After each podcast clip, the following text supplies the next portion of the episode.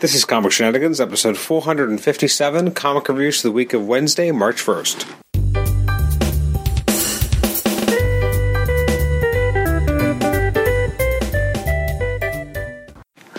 Welcome to the Comic Shenanigans podcast. I'm your host, Adam Chapman, and this is episode 457. It's our comic reviews episode for the week of Wednesday, March 1st. Um, a lot of comics came out last week, but uh, before we can talk about comics that came out on March 8th, which was yesterday, as I record this on the 9th, we should first take a look back at comics that came out on the 8th. Uh, sorry, the 1st, I should say. Um, some of the highlights uh, that I will not actually be talking about on this episode, but did come out, and did want to at least mention that they came out uh, included new issues of, uh, well, first of all, the launch of America from Marvel, uh, new issues of Aquaman, Batman, Bullseye, Cyborg, uh, Deadpool, uh, Death of Hawkman. It's the sixth issue. I'm excited to read it. I'm actually really enjoying these kind of weird miniseries that kind of are t- in their own little pocket. Uh, they take place in the DC universe, but they're kind of doing their own thing in a lot of ways. Death of Hawkman is one of them, and I, am actually really enjoying it. It's kind of a, it feels very throwbacky, but in a good way. And um, there's another book that actually came out this week, which is also kind of in line of what I would mention is what these books are. Uh, there was a new issue of Doctor Strange, Green Arrow, Green Lanterns, Hawkeye, Justice League, Midnighter and Apollo. Last issue of that. Uh, the new issue of Monsters Unleashed, new issue of Moon Knight, which I'm finally caught up on, except for obviously the newest issue. Uh, new issues of Nightwing, Spider Man 2099, Star Wars, uh, Flintstones, Totally Awesome Hulk 1.mu, and Totally, uh, sorry, The Unstoppable Wasp. I almost said The Totally Unstoppable Wasp. That'd be incorrect. Uh, so, what did I actually get a chance to read? Well, that's a good question. So, first up, we have Avengers number five. Uh, this continues the current storyline uh, being told by Mark Waid with artwork by Mike Del Mundo. I liked Mike Del Mundo. I just don't know if he's quite the right the right fit for uh, the type of story that's being told by Mark Waid. Um, some of the creepier aspects when they are here are obviously really well carried out because that's just the style of artwork that Mike Del Mundo is really good at. But considering we're getting like the classic versions of the Avengers, you're getting like kind of the mid '80s kind of view of the Avengers as well. Um, I just don't necessarily think this was the best artistic fit. Um, again, it's not saying it's even bad art. I just don't know if it's the right fit for this type of story and for these characters. Um, plus, time travel stories always make my head hurt a little bit. Um, for example, um, I watched DC's Legends of Tomorrow, and I find it to be one of the most frustrating shows ever. Just because um, the whole idea is we don't want to screw up time, and it all they ever do is run in and screw up time so badly that I don't know how reality in any way looks like the way it should because of all the massive aberrations they've caused throughout the run of that series, which just drives me absolutely bonkers. Um, so I, I, like I like the story. I the art is not quite there for me. Um, I'm going to give the issue a six and a half. Uh, I think the artwork does bring it down a little, not because it's bad, because it's just not um, not in my view, I just don't think it's the right fit. I don't think it's the the art that quite matches the tone and the tenor of, that, of the story uh, in the way that maybe it should. Uh, next is uh, one of the aforementioned books I mentioned, which is The Fall and Rise of Captain Atom. Um, this I absolutely adored. Um, I just thought this was so much fun, uh, this book in general. Now, I do think that the second issue was the best issue. Um, it was tragic and sad. Uh, this was a very interesting issue, though, because we have Captain Atom is now kind of back in his present. He's dealing with the fact that you know he's lost his his wife because of the you know time travel. Um, his powers are different. He's kind of under the thumb of the um, of the military, and then he finds out at the very end that he actually has a son that he didn't realize. Um, which I mean, the minute we found out she was pregnant, I'm like, well, that's obviously what's going to happen. Um, so even though the writing was definitely on the wall, it still works as a reveal. Um, and I, I, just think it's a really interesting story. Um, again, the last issue was really phenomenal. Uh, issue two, issue three was good, very enjoyable. Um, I don't know if it quite, you know, met the same levels of quality that the, that the issue two had, but I definitely think it is interesting, and I'm excited to see where they go with this and where they, you know, kind of try to decide to take Captain Atom. They're already taking him in different ways in terms of how they're utilizing his powers. So I'm interested to see how that continues to be explored. It's written by Cary Bates with uh, co-plotting by Greg Weisman, and uh, it's got art by Will Conrad. Um, overall, it's an enjoyable read. Um, I'm kind of hesitating between a seven and an eight, so I'm going to give it a seven and a half out of ten. Uh, solid read, enjoyable, and I think fans of Captain Atom should like it. Uh, next up is Champions number six.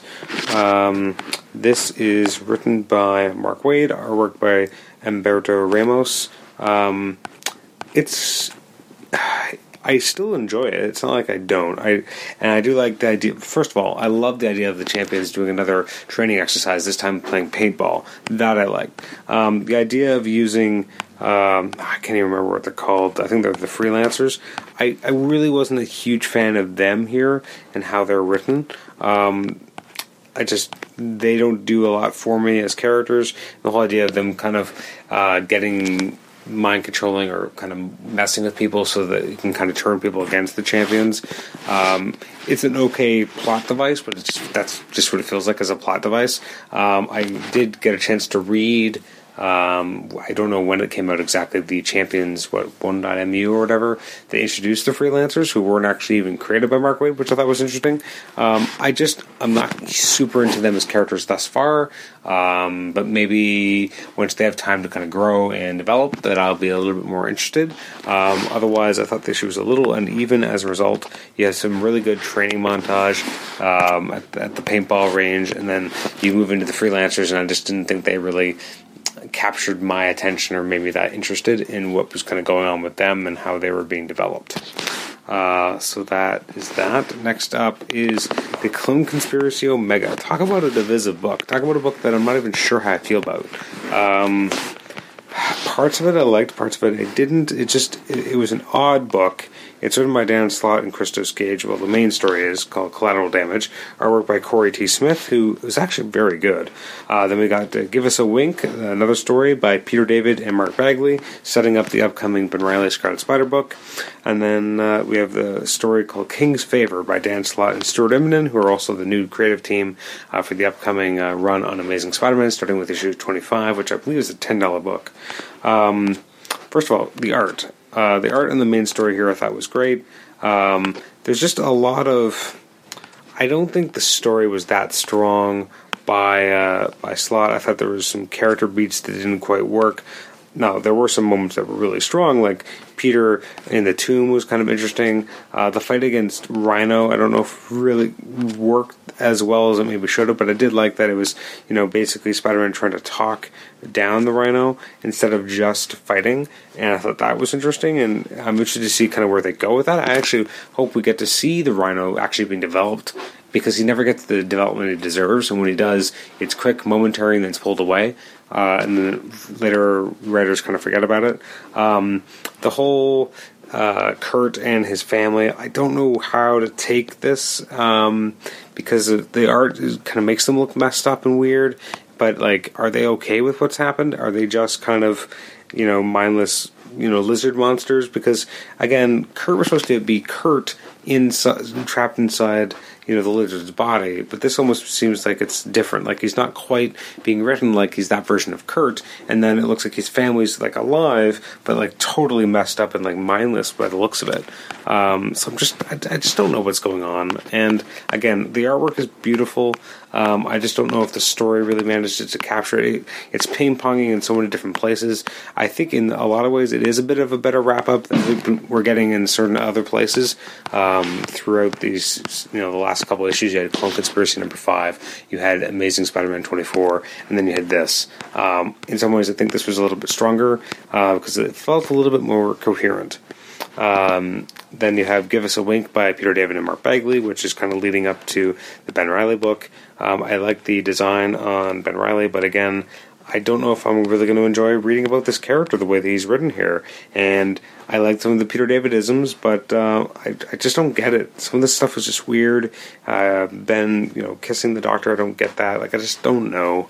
And then we have King's Favor, which is kind of interesting. I mean, the art is beautiful by Immonen, and uh, it's kind of leading up to you know what we're going to be getting next uh, in Amazing Spider-Man. But again, the whole idea that you know Kingpin's got something and he's going to give it. He's paying back his favor, and it's Spider-Man. It's not like this really.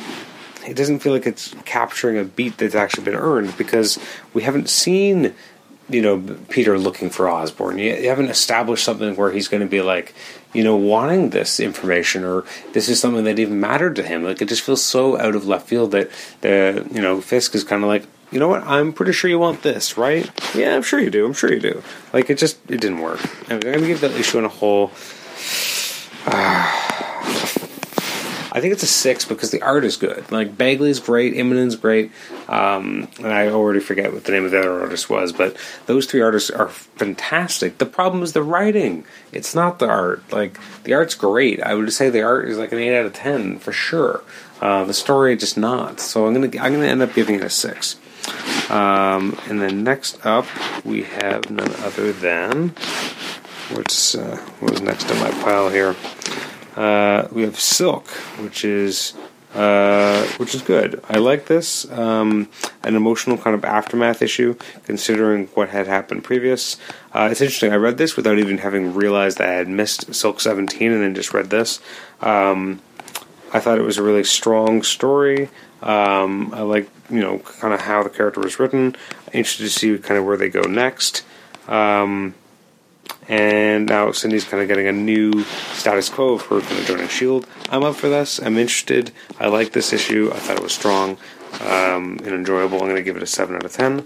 And last but not least, by any stretch of the imagination, we have Superman. Superman 18. Uh, this is a big one because this starts the um, Superman Reborn storyline, and it's written by. Let me see here uh, Peter J. Tomasi and Patrick Gleason with pencils by Patrick Gleason. Um, I gotta say, I read this, liked it, and then this issue of this week, I've already actually read Action Comics that comes after it, um, which, to be honest, was kind of a cool reveal, but also I don't know if it quite worked for me in the same way. Um, like Anyways, I don't want to spoil that. I'll talk about that next week. Um, this issue I thought was really effective though because it was it was creepy. It was scary. It was you know you, uh, this sudden memento shows up and suddenly you know this blue this you know blue flame is engulfing everything and then Jon disappears and it's creepy it's scary it's very kind of tragic and you know this the this these two parents are are so scared that they may have lost their son suddenly and and, and their life their whole life like their their home is, is all gone. Like it's definitely a great part one because it just establishes the stakes really well uh, makes it personal um, but also makes it kind of creepy and scary as to what's really going on the artwork by Gleason is fantastic um, I, I just I, I really enjoyed it. I was really strong and just some really great stuff. Uh, so that is a definite 8 out of 10, if not almost higher. I think that was the, the best book of the bunch that I read and reviewed thus far. Um, so moving forward, so if we look at some of the highlights uh, that came out uh, the week of March 8th, which we'll be talking about in our next reviews episode, which came out yesterday as I speak, um, some of the highlights, because um, there's a lot of books that came out. The big ones, I mean, obviously, as I said, there was a new issue of Action Comics, uh, new issue of Detective, new issue of IVX, which ends that arc, sorry, ends the event. Um, got a new issue of Old Man Logan. Um, Let's see, there's new issues of All New Wolverine, Captain America Steve Rogers, Deathstroke, Dr. Aphra, uh, Doctor Strange, and the Sorcerer Supreme, which I'm actually pleasantly surprised by.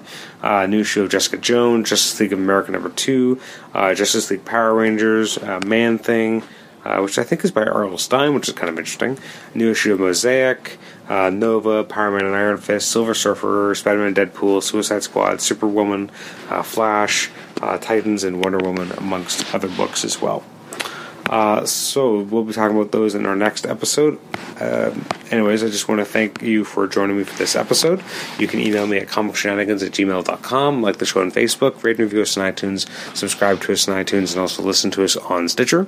Um, upcoming episodes, we have our conversation with Paul Galassi episode, which will be coming out, I believe, in a couple of days. Uh, it does need some editing, so it might take a little bit extra time to kind of get it put together. Uh, in coming weeks, we'll have a conversation with David Banks, who's unofficially known as the godfather of uh, comic book binding on the Marvel Marvel Masterworks forum. Uh, it was a really enjoyable conversation. Actually, just had this evening, um, which I think you'll really enjoy. Especially fans of the show have come to the show from the Marvel Masterworks forum and have an interest in collections, especially maybe in getting stuff bound. I think you'll really find it intriguing and interesting. I definitely did. Um, I didn't know a lot about comic book binding. Now I know a little bit more, and I'm definitely kind of interested and excited about the possibilities um, that can be explored and, and, and, kind of taken advantage of if you know what to look for, if you know what to ask for. Um, we talked about you can get like you know replacement omnibus sleeves um, if you know they like the original ones, and they can kind of approximate what they should look like. For example, he mentioned on the interview um, the Frank Miller uh, Daredevil omnibus, um, which has a, kind of a, a, weird dust jacket, which doesn't look like anything like every other omnibus. It really set apart and not necessarily in a good way. And they can do replacement uh, sleeves uh, that can approximate what they're supposed to look like, and then eventually, if you have them all next to all the other omnibuses, they'll actually kind of look like they belong there, as opposed to kind of being this weird aberration. Um, which is kind of cool. So there's a, a, bunch of things. So that's a, a really great episode. Um, I'm excited to release that. That'll be probably two to three weeks away. Um, next week's kind of up in the air. It might be a Spotlight on Beauty and the Beast episode, so we'll have some good stuff coming up down the down the line. Um, I'm trying to think other interviews that are coming up. Uh, Erik Larsen will be coming back to the show at some point in the next month or two. Uh, Howard Mackie, we're still working on. Uh, Adam Glass, um, the writer of the current uh, run of Rough Riders, amongst many other things, as well as being involved in uh, television. Um, so there's a lot of good stuff coming down the, the pike as we enter into our spring season. Uh, so thanks again for joining me for this episode, for episode, what did I say this was, 457, I think. so thank you for joining me, and we'll catch you next time. Bye bye.